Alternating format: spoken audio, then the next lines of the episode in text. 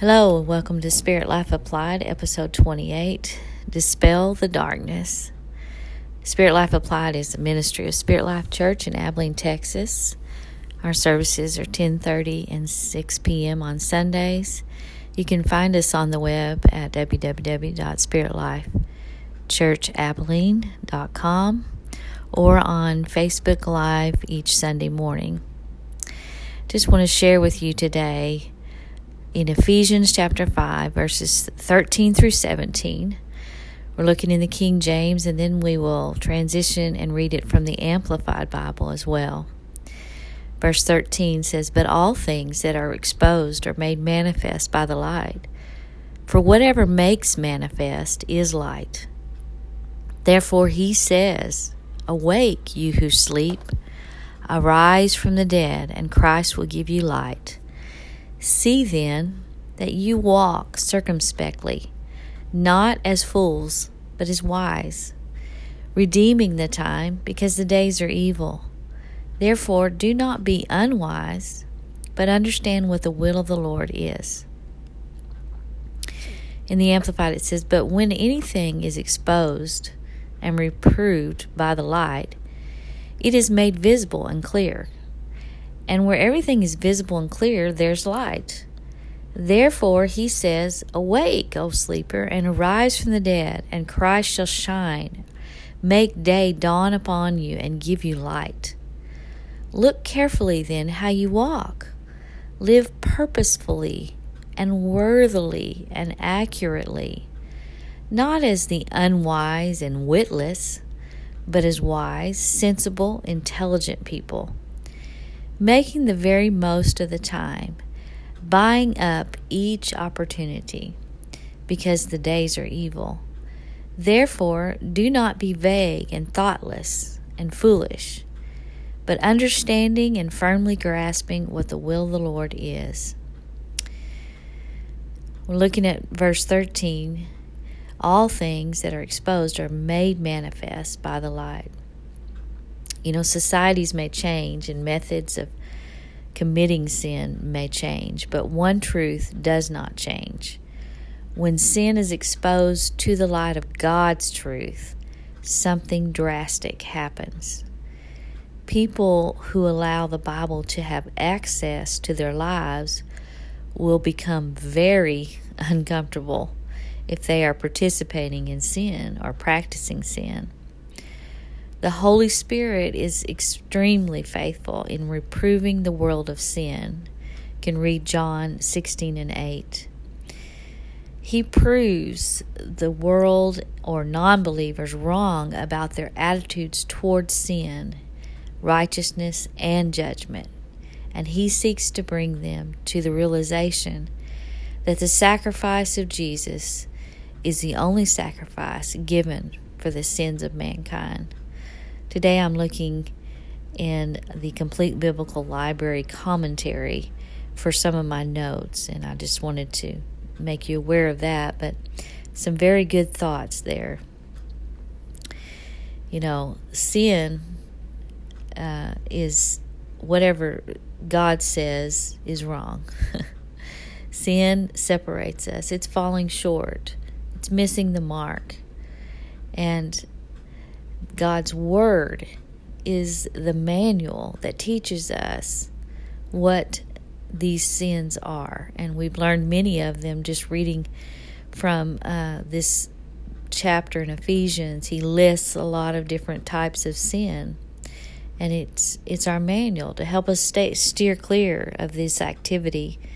And he tells us, you know, don't even let the hint of some of these things come on you, because it's deadly. It brings death. So, verse 14, it says, he says, "Awake, O sleeper, arise from the dead." Are you awake today? Well, this verse could be a loose paraphrase from Isaiah 26:19 and Isaiah 60:1. You can look those up if you want to read them. Or Paul may have been quoting a hymn or from a poem that was taken from these scriptures, because they're very similar to what he's saying here.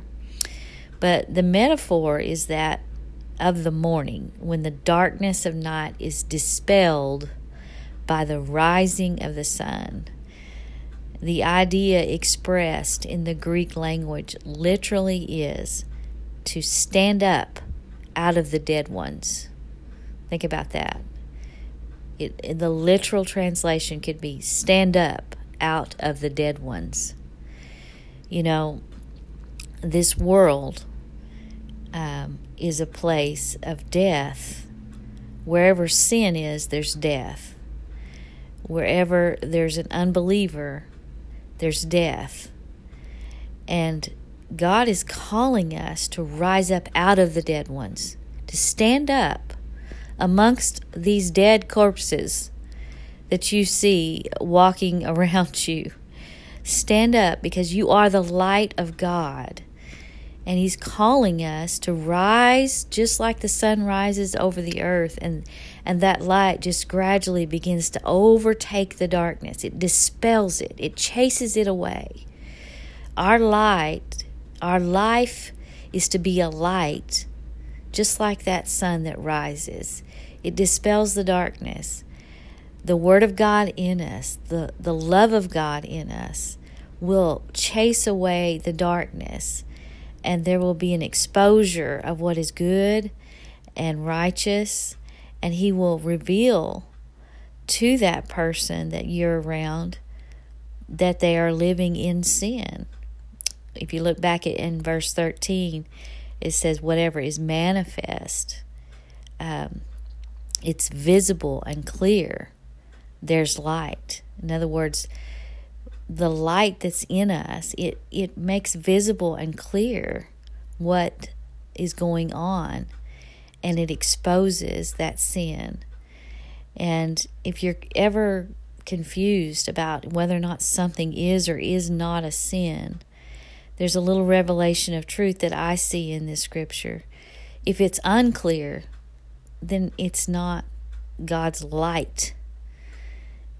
It says in the Amplified, it reads like this, and where everything is visible and clear, there is light.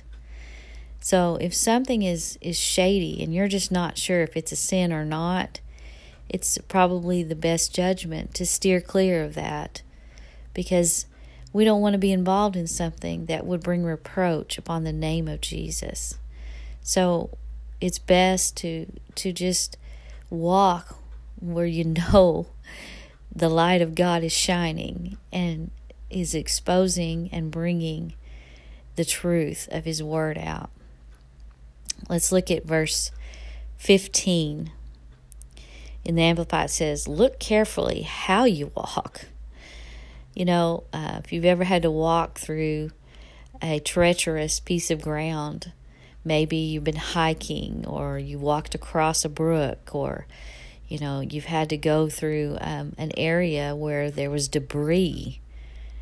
You have to be very careful, and you have to purposefully make sure you put your foot down on a good place that you won't fall or be tripped up by whatever is in the way.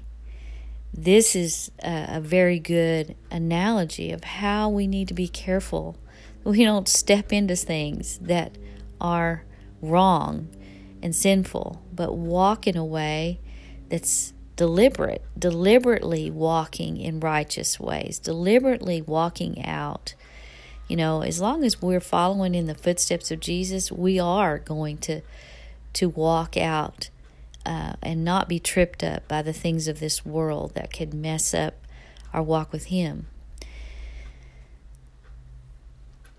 It says, look carefully how you walk. Live purposefully and worthily and accurately. Not as the unwise and witless, but as wise, sensible, intelligent people. You know, it's another way of saying, watch out. Take heed. Be very careful. That word circumspectly that's in the New King James literally means looking around.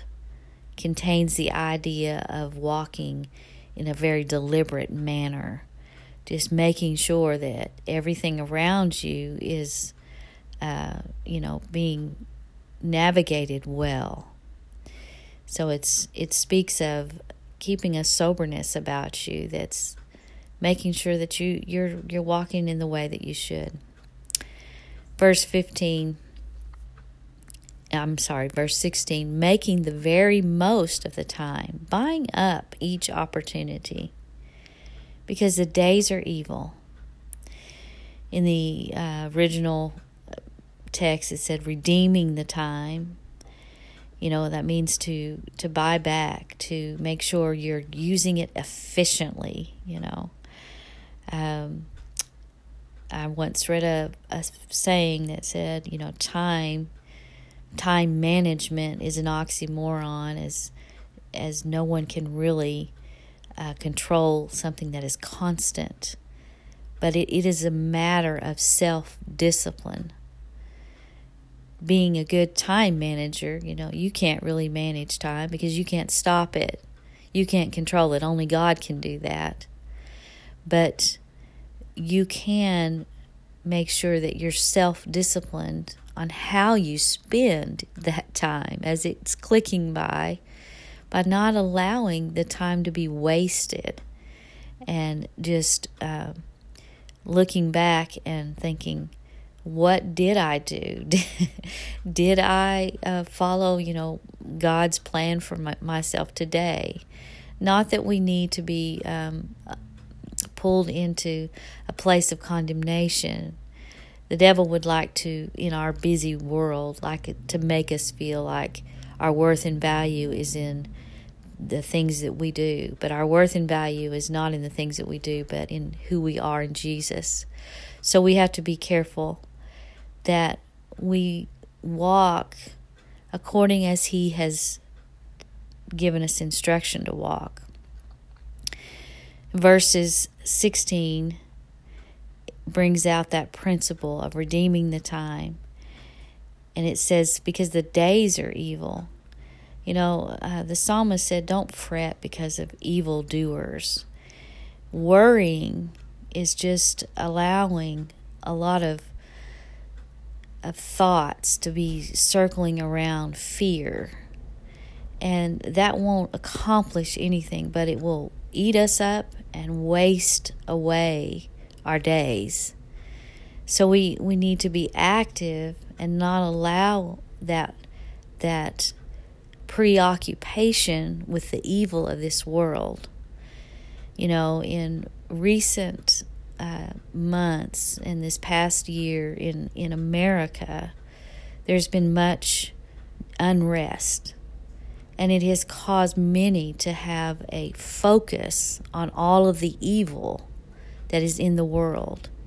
And Satan would like to use that to cause us to waste our time and to focus only on what is going on that's wrong. But as a Christian, as a child of God, we're called to redeem the time and to make use of it in a way we can turn it on the devil and use it for the kingdom of God and say, I'm going to spend my time focusing on the answer. The answer is Jesus Christ. The answer is the Word of God being proclaimed, the gospel getting out to those who are lost and dying and hurting and carrying out all of the evil acts. The answer is what should be focused on. So that's redeeming the time, is focusing on Jesus, because He's the one that has all the answers. We're not going to be perfect with every day, every moment of our lives. But as we yield to Him more and more, we will flow and walk in the Spirit, and God will begin to use us to, in a very organic way, just flow in us through to others, and we will just become a vessel of love. Verse 17, do not be vague and thoughtless and foolish, but understanding and firmly grasping what the will of the Lord is. Complete Biblical Library says, doing God's will can not become a reality in a person's life unless the person understands what God's will is. Actually, be not unwise in this verse comes from another present imperative prohibition. So it literally means stop becoming those who are foolish. That's pretty plain. Stop becoming those who are foolish. Don't be foolish. Don't allow yourself to get swept up into the foolish things of this world, but find out what the will of the Lord is. And we know we've studied that already, but just to reiterate from some of last week's teaching, find out by hiding the Word of God in your heart. Find out by being teachable and humble before God and asking and praying for the Holy Spirit to bring things back to your remembrance. And then find out by walking in obedience to those things, and then it will continue to flow in your life. I hope this teaching has blessed you today. You can dispel the darkness by arising, just like the sun rises over the earth. You declare over your day that Jesus is Lord of my life, and I will let Him live big in me and shine through me, and He will dispel the darkness.